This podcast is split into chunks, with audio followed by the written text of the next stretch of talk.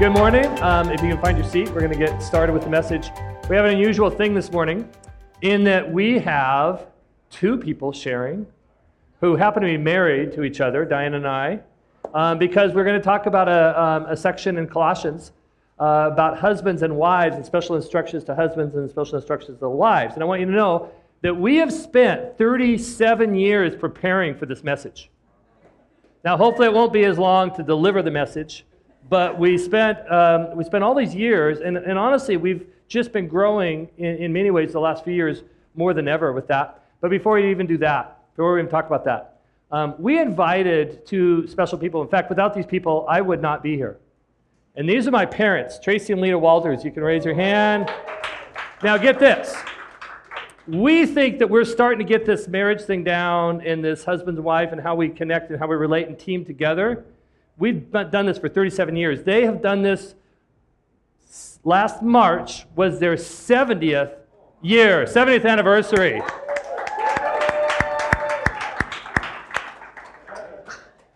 And so much of what we're going to share, honestly, comes out of the modeling from my parents and from Diana's parents, and then from Scripture and all kinds of other sources. But without that and modeling, lots of mistakes. well, okay, Yeah. yes. uh, yeah, my that's that's my part. My lots of mistakes. Anyway, we're going to start with this. Um, I'm going to start with the Scripture.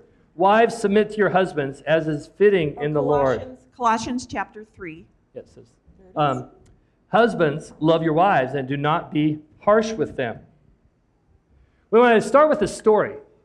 37 and a half years ago, we got married, and it- at that ceremony, not far from here in Knox Presbyterian Church, the young pastor, 26 year old pastor, was speaking about this verse, um, I think the version of it in, in Ephesians, and he was talking about the role of a woman submit and and um, as is fitting in the Lord. And he was talking about that, and one of Diana's friends, Jennifer, was in the in the congregation, was in in the audience, and she heard that.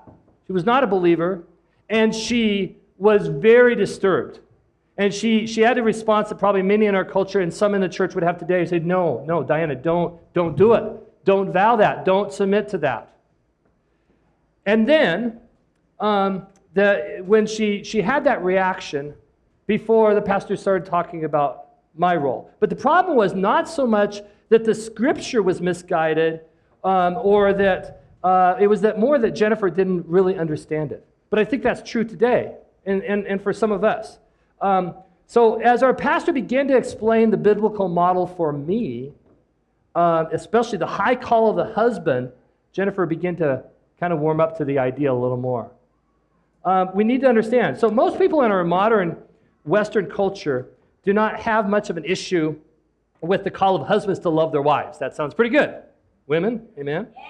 Uh, um, but they do, they bristle um, at the idea of a wife submitting to their husband. And it sounds backward, uh, dishonoring.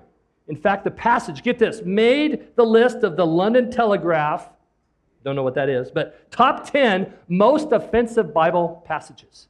So we're going to preach on the top 10 today. Let's pray. Yeah. Go ahead. Dear Lord, we just um, thank you that you're here in our presence. Lord, thank you that your plans and your ways are higher than our ways. And uh, thank you for your word and um, the whole package of your word. And we just pray that you be with Kelly and I as we present, open up hearts, and help us to realize that this passage is not just for husbands and wives, but it's for all of us in relationship. We just pray this in Jesus' name. Amen. Amen. I want to challenge all of us. Diane and I, as we were preparing this message, we started realizing how much we've learned, how much more we understand this, and how to really team together at, at 37 years into the marriage than we did in our first few years in marriage. And we believed in the passages of Scripture when we first got married. But it's, it, how many of you understand that you can, under, you can know a Scripture and yet not know all the levels and the depths of how to apply it? And so, for, for younger people and for us older people, we're going to help you. We won't try to help my parents, they already have got it down. But, but we're going to try to help you um, and challenge you. Um, really want to challenge you rather than thinking, uh, listening and thinking, okay, I've got this down. I want to challenge you. Like, what, what, what is the, about the spirit of this that we can understand better? Now, this is, we're going to give you a little historical background. This passage was scandalous in the first century also, but what, was, what sounded more alarming then was this revolutionary idea that husbands had a moral obligation to love, serve, and be gentle with their wives. The common view then was that wives were of a lower status than their husbands. First century uh, historian Josephus wrote, The woman, says the law, is in all things inferior to man. Men don't say amen to that. Good job. Let her accordingly be submissive. That, that was a historian, uh, the common view at the time. Um, however, the Bible, way back in Genesis, uh, describes the woman and the man in the garden, places them in the image of God on equal standing. And the New Testament declares this is one of our favorite verses for social justice. There is ne- there, neither, therefore, we have that slide, thank you. Um, uh, neither Jew nor Greek, slave nor free, male nor female, for you're all one in Christ Jesus. Galatians 3:28. In the context of the time period when the New Testament letters were written, um, um, women did not have rights, nor did husbands have any moral obligation. Aristotle advocated submission and obedience because he believed women, children, and slaves to be inferior. On the other hand, Paul insists that fathers and, and masters and husbands act in love, encouragement, and fairness. Aristotle simply tells them to, or it tells those husbands and, and fathers to rule. That was the ethic of the time. Our modern uh, ear loves the sound of equality and rights. However, I want you to think about this. I believe an overemphasis on rights can often lead to power struggles and blame. This is clearly evident in our culture. You see that? When we emphasize that, overemphasize that. The ancient world, however, valued social order and, and uh, rules. But an overemphasis on that, on authority, often leads to abuse of that authority, producing dehumanization and marginalization of those at a lower status. What's amazing, what's beautiful, is how the scripture balances these. In theological circles, I don't know if you know that if you went to Bible school, I did not, but I've heard about these debates. People often debate um, between the biblical marriage model of what they call egalitarianism. Thank you, I was able to say that. Um, husbands and wives are equal. And the other view of complementarianism, that husbands and wives have different roles that complement each other. In the debate, one position is often juxtaposed against the other. Who's right? Who's wrong? As if you have to choose one. The position, though, that's most faithful, I believe, to Scripture holds both views in a beautiful paradox, like so many things in Scripture. Husbands and wives have equal value and position before God, and husbands and wives have different roles that complement one another and different responsibilities. So, as we tackle the specifics of these complementary roles given in Colossians, we want to, must keep in mind, because we're talking about the roles part, we must keep in mind that any function of those roles is, is, has to be done in the light of a fundamental equality of value of husbands and wives. We must never define to, uh, and, or live out the biblical roles in a way that implies greater value to one part of the body than another. Secondly, we want to put these in context of the book of Colossians. So there's some points, bullet points we're going to have up here. First of all, Colossians reminds us that the context of the book, the main part of the book talks about all things were created by him and for him, about, about Christ. Therefore, you're to set your heart on things above, not on the things below. And we are to take off our old self and put on the new kingdom clothes. And finally, whatever you do, do in the name of our Lord Jesus. It's in that context that this scripture comes in. If we take it out of context, we may lose the greater value and the greater picture of this. The goal at the end of chapter 3 is to give the church practical guidelines for putting on the new kingdom clothes, especially in relationships, and therefore, therefore glorify God. The call to wives to submit and the call to husbands to love are both responses to the greater call to serve Christ and are only possible with the right attitude when empowered by the Holy Spirit. These are less rules as they are a response to serving Christ, to honoring Christ for his glory. Okay, this is my part. It's hard, but it's okay. Okay. Wives, submit to your husbands as is fitting in the Lord. I admit that this is a touchy topic for me. The word submit causes me to bristle. I'm a woman of the 70s. it has a strong connotation. And as an oldest daughter, I have a desire to please and submit, as well as to be in charge. I like being in charge. Okay. So I like to think, though, of submit as to honor and respect my husband. I like those words better. They just fit a little better with me. Kelly and I have had many years to practice this, make lots of mistakes, and to allow for the Holy Spirit to convict and gently correct. Sometimes not gently correct. I can be corrected not so gently. But he likes to discipline his children. So we started our lives together, which is really a beautiful thing in, our marriage, with Jesus as our foundation. We came to know each other through the Lord. And so um, his word is our marriage's foundation. And to be reminded of that really helps us throughout this. Okay, let's. Um, this number one is this verse is for wives, okay? Husbands, this is not your mail, right? It's not your job to demand that we as wives submit, okay? I need to focus on what God's called me to do as a wife and as a growing follower of Jesus. It's a red flag when a husband demands submission. And thankfully, Kelly, you do not demand submission.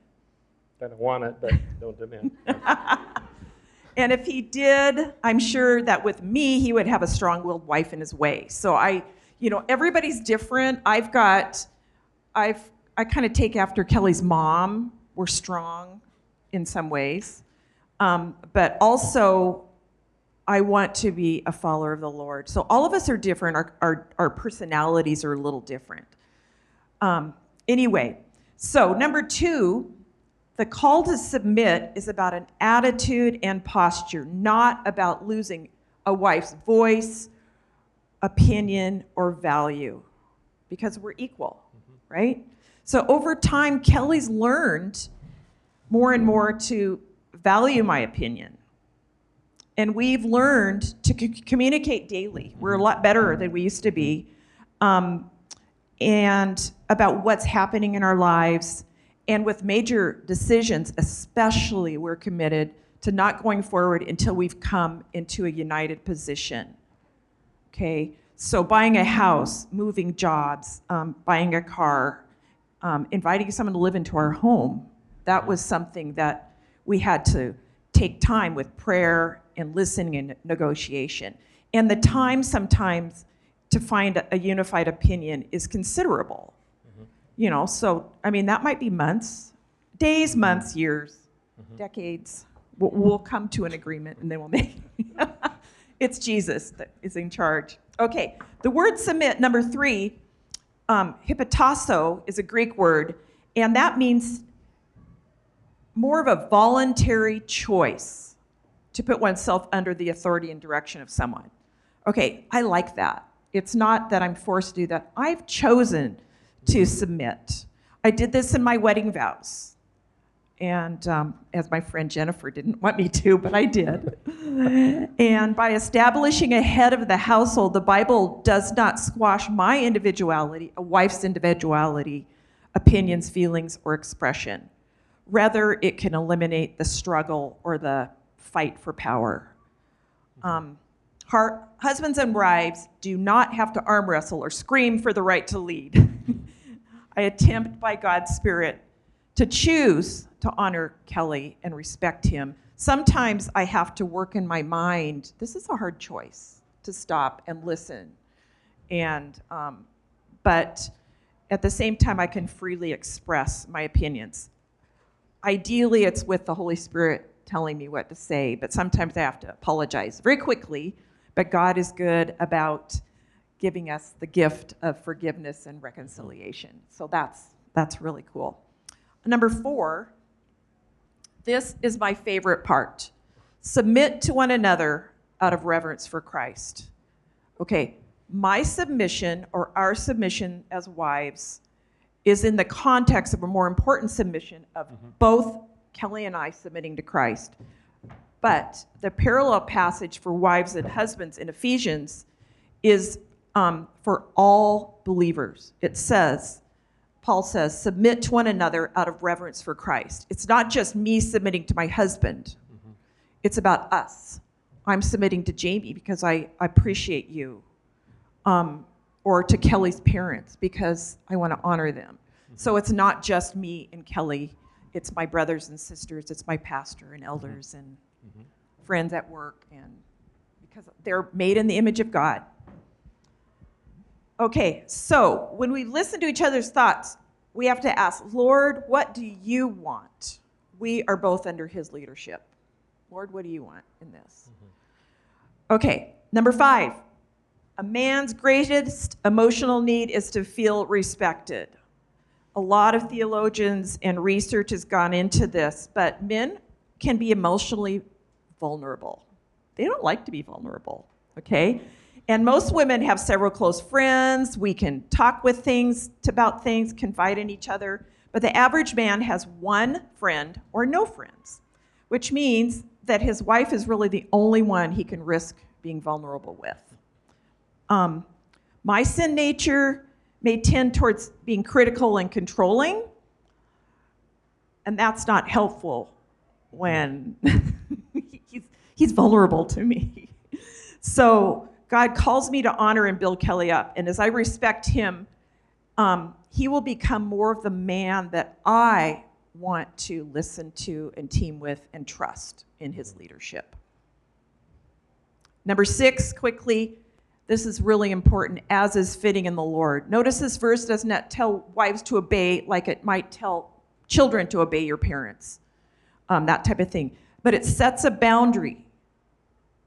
Okay, be submissive as is fitting in the Lord. Okay, so I'm not to enable my husband to continue an irresponsible, violent, addictive, adulterous behavior. That's not in the Lord. A wife's love is to respect him and calls him to his better self. You know, the, her love and respect is that way. So, um, this is a great quote, um, pastor and writer um, Tim Keller. Amazing. But his wife, Kathy, says, If my husband was abusing me, I would tell him, honey, I love you. I will visit you in jail. So, so we don't put up with certain things. Um, here's a story from over 20 years ago.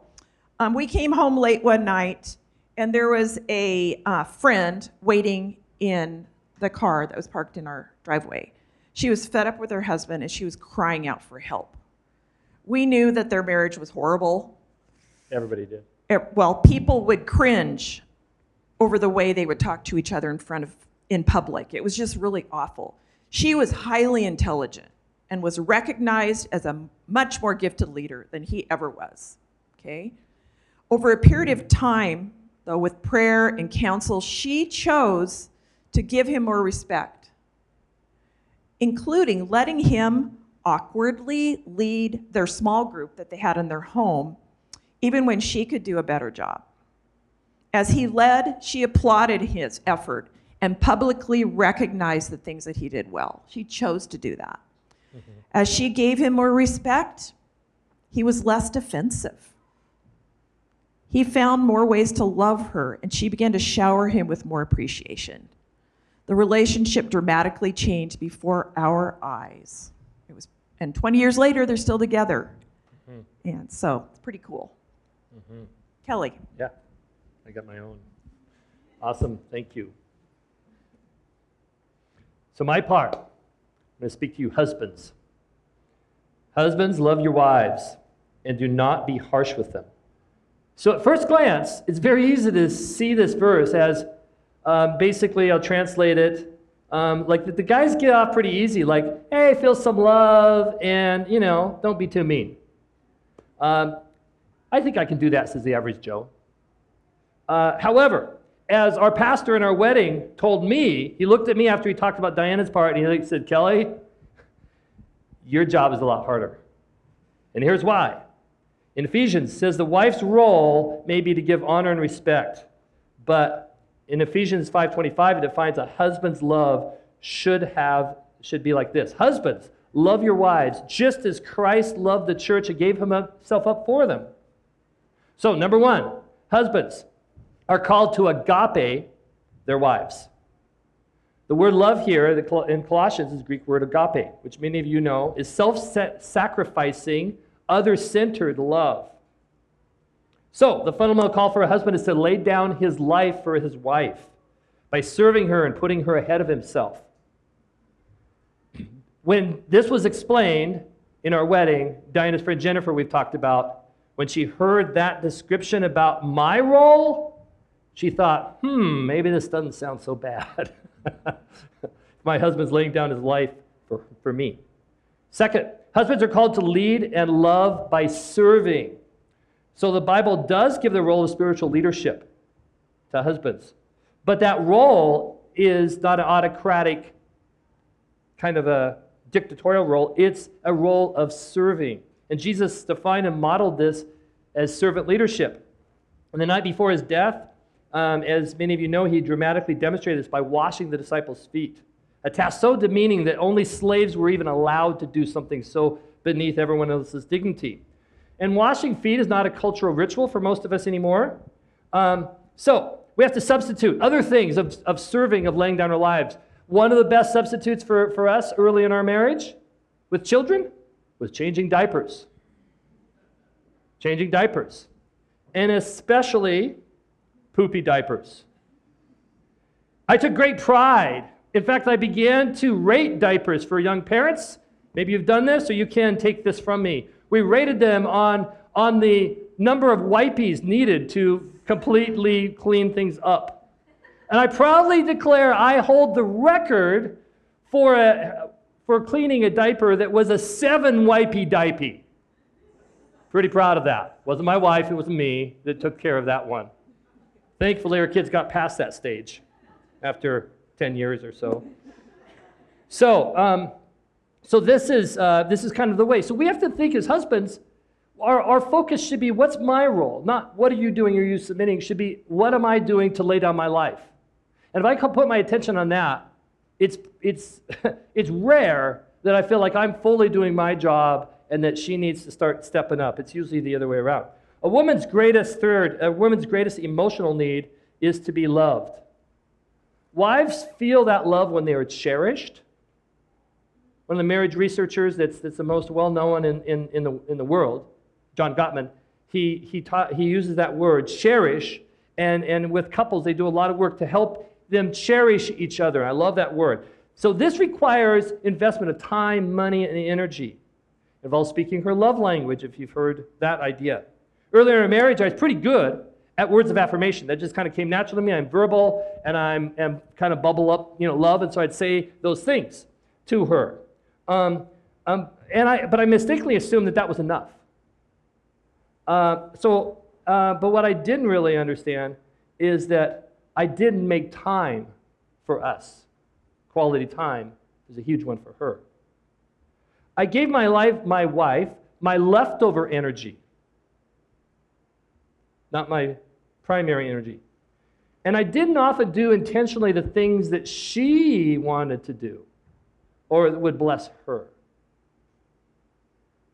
I sometimes would tell my wife after a, still this today, after a social event, I'm in the room, I see her over there, and you know, like when you're in high school and you, you, you kind of around somebody that like is cute, but they also are like just dynamic and you love their personality, and I'm just thinking, man, and I, and I tell her that, I said, when I was in the room, I was, just sitting there across the room, and I was thinking, looking at you and thinking, I'd like to ask that woman out.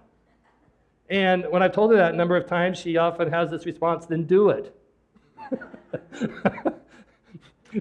I used to I used to dismiss the need to go out on dates and things because we're married. We already did that. and I liked her, but I just had other focus and other values. Um, then I learned how important it was to continue to go on dates, to, to plan, take the initiative to plan getaways, vacations, make time for just us. And often it was a strange thing. Some of you may understand this. We'd come back from this getaway, we'd come back from somewhere, and we'd be driving back home to Seattle, and we're just like, all of a sudden we realize, like, I really like you. Like, I forgot. Because we had the time now to just fall in love again, or to readore each other, to share about our stories about our children or whatever we were sharing, and, and, and it was such a wonderful thing. And sometimes the Lord in those getaways would speak to us direction, like very clear direction for the future that changed our lives. So it's powerful. We needed to make time. Four, um, husbands are called to love their wives by listening deeply, valuing her unique opinions, and letting her influence him. I used to think that I had to be the man with a plan. That's what a leader was. Now I'm realizing that God has given me Diana as a gift to help me grow and learn. And I could best lead when I listen well. What, what, I, what we come up with is far better than what I can come up with. Amen, guys? Okay, I didn't hear a lot of amens. Maybe we're going to get in trouble at home. Five, husbands are called to be gentle and kind. It says, do not be harsh with them. I, I don't know if you know this, guys, but women, I've discovered, have these things called feelings. Men do too. But guys may call, and if you notice this, guy kind of chatter, guy, guys, you know, punch each other in the shoulder, and they and they have nicknames sometimes like ugly. Hey, ugly. What's up, stinky? I mean, they just, you know. I've learned, learned that doesn't work as well with wives for some reason. Okay, guy, women want to be cherished. Um, I've known coaches. I, I, I did coaching. My dad was a coach. I did coaching for years. And I've known coaches now when they brought girls into, into um, uh, having uh, uh, you know, varsity sports and so forth, there were some coaches who switched from coaching boys for years and years to coaching girls. And, and they had been very successful coaching boys. And they would, you know, yell at them and call them, you know, in a timeout and say, you need to step up, you know. You're, you're supposed to be a leader on our team. And the guy would go out there and would respond, and he would be playing better than ever. And some of you guys that were athletes can relate to some of that. And then the guy, the coach would end up coaching a girls' team. And he would just like do Bo. this. yeah. And he would do the same thing. And for some reason, it would re- the response was sometimes a flood of tears or mutiny or, you know, girls quitting. I know Bo well enough, like he, if I, I would pick him to coach girls because he's a sensitive guy, you know, and he's tender and everything. So I could see the girls really responding to that a little better than a Vince Lombardi type of, type of coach. Um, now, um, it's interesting that men are warned against harshness twice. They're told to not be harsh to their wives and not to be harsh, to not bitter their children. Isn't that interesting? Is there a tendency of guys to be harsh? I wonder. Seems like the Bible gives that warning. Um, I have never called my wife a name that I remember, other than wonderful nicknames, but I've never called her a derogatory name as far as I know. But I have disrespected her in the tone and the intensity. Sometimes I don't even realize it. And she said, Can you say that in a different way? You were talking to me like I'm stupid or like I'm a child. You see some, I see some couples kind of laughing, like they're like, I'm reading their mail. Okay. Many men respond to their wives' emotional breakdown by trying to fix the problem. Why a wise husband tries to support her feelings first and validate them. Sometimes that's all she needs. It's kind of crazy. She doesn't need a fix. These are things I've learned. Okay, pop quiz. And we're getting close to the end here. Pop quiz. And this is a quiz for you, some of you. We won't have, have you, you know, now that we've studied this scripture. The bottom line in a home, who's in charge in this household? Don't, don't, don't answer it yet, but just think. Because a lot of this is a question of who's in charge. And so I have a, had a three year old who's a very precocious three year old who's not a writer for the Inlander. And he was born loving words, and he was born with a mind that was like off the charts. You had to be careful what you said because it'd be used against you in, a, in, in his court, in his bedroom. Definitely. brilliant kid. And I also had this philosophy, like rather than talking baby talk for a long time, I just start using big words. Because he was sharp and he, and he loved it, he just learned those big words. So literally at three years old, he had done something to defy me, and I don't know what it was, but maybe I told him to pick up his toys or something, and he said, no. And I said, you can't tell daddy no. I said, pick up your toys. He said, no, I don't want to. That doesn't fly in our home. So I picked him up, and I thought this is a teachable moment. I took him out. I, I remember the, the, the, day I sat him on the front porch. And I said, Daniel, you can't tell daddy no. You need to learn a thing called authority. I know he's three. What am I doing talking about? But I tried it. You need to learn about authority. Authority means who's in charge. When you daddy, told daddy no, you're talking like you were in charge. Who, so I want you to ask you, Daniel, who's the authority? Who's in charge in this home? And he looked up, to, up at me and he says, God. I said, okay, okay, that's true. that's true. no, he had it right. Amen? He had it right.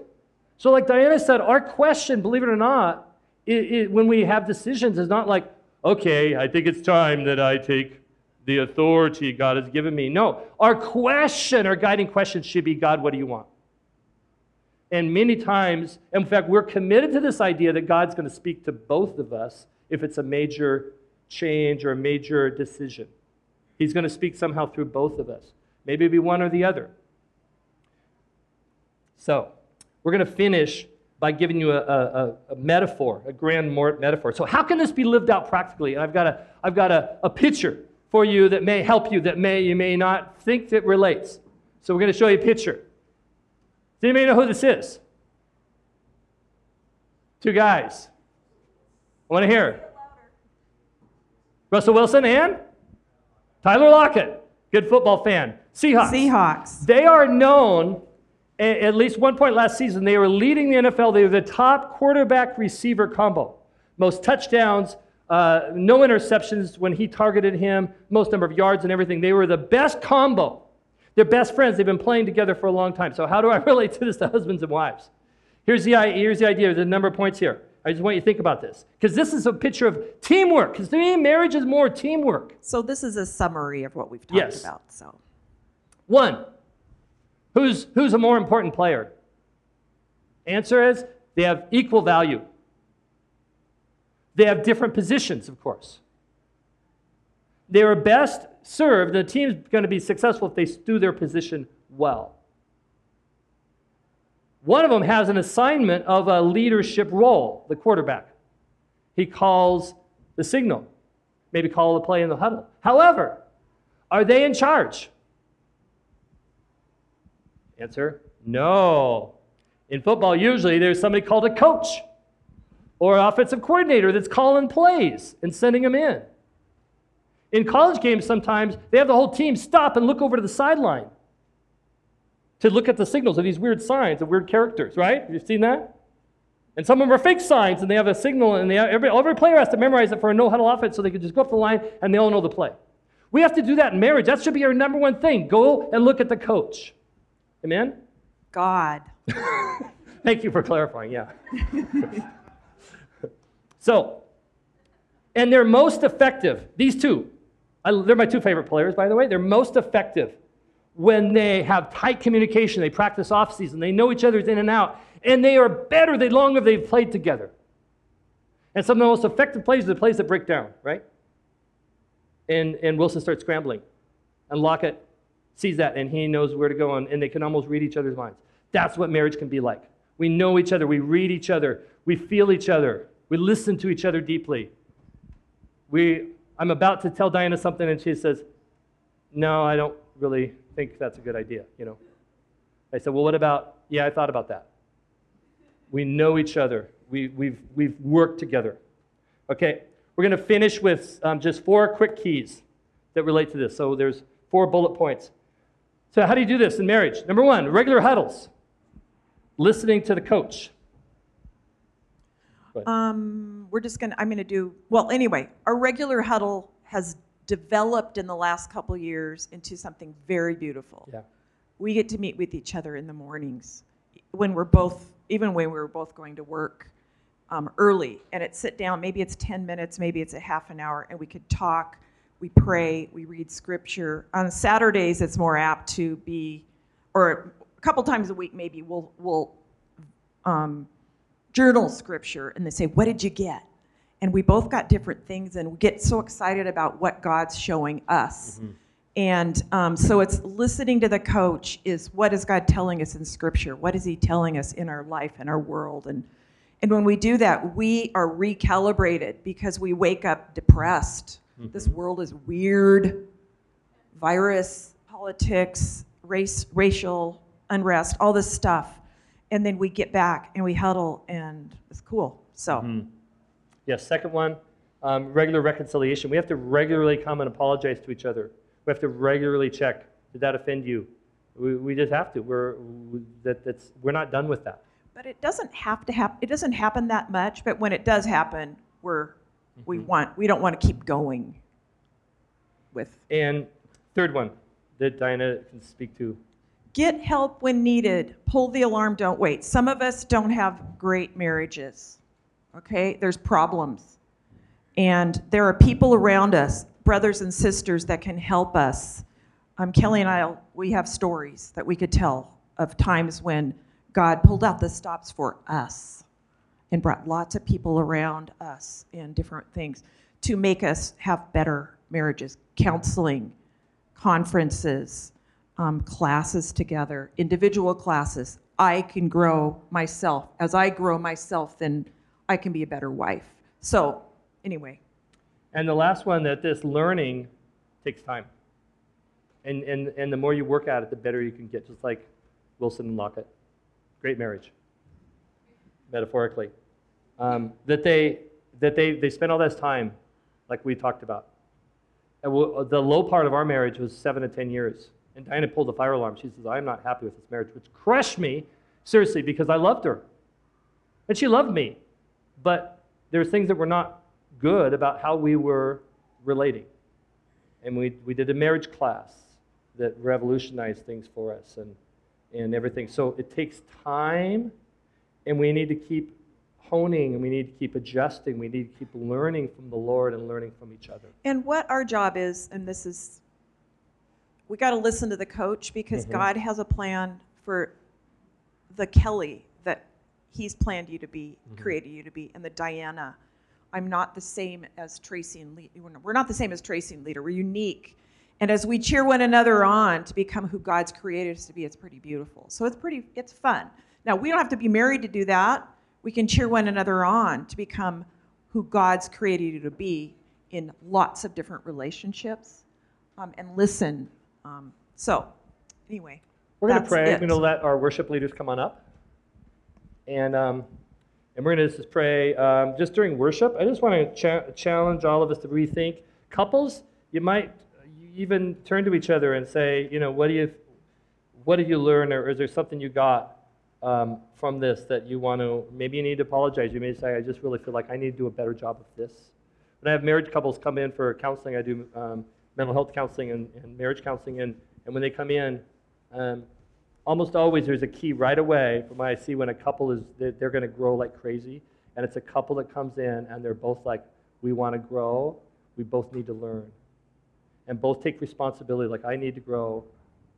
Had one couple that argued with each other. No, well, it's really my, more my problem, and we wouldn't have had these problems if it wasn't for me. Well, no, if I wouldn't have done this, it wouldn't have been. And they argued with each other like that. That was pretty cool, and they just take off and grow.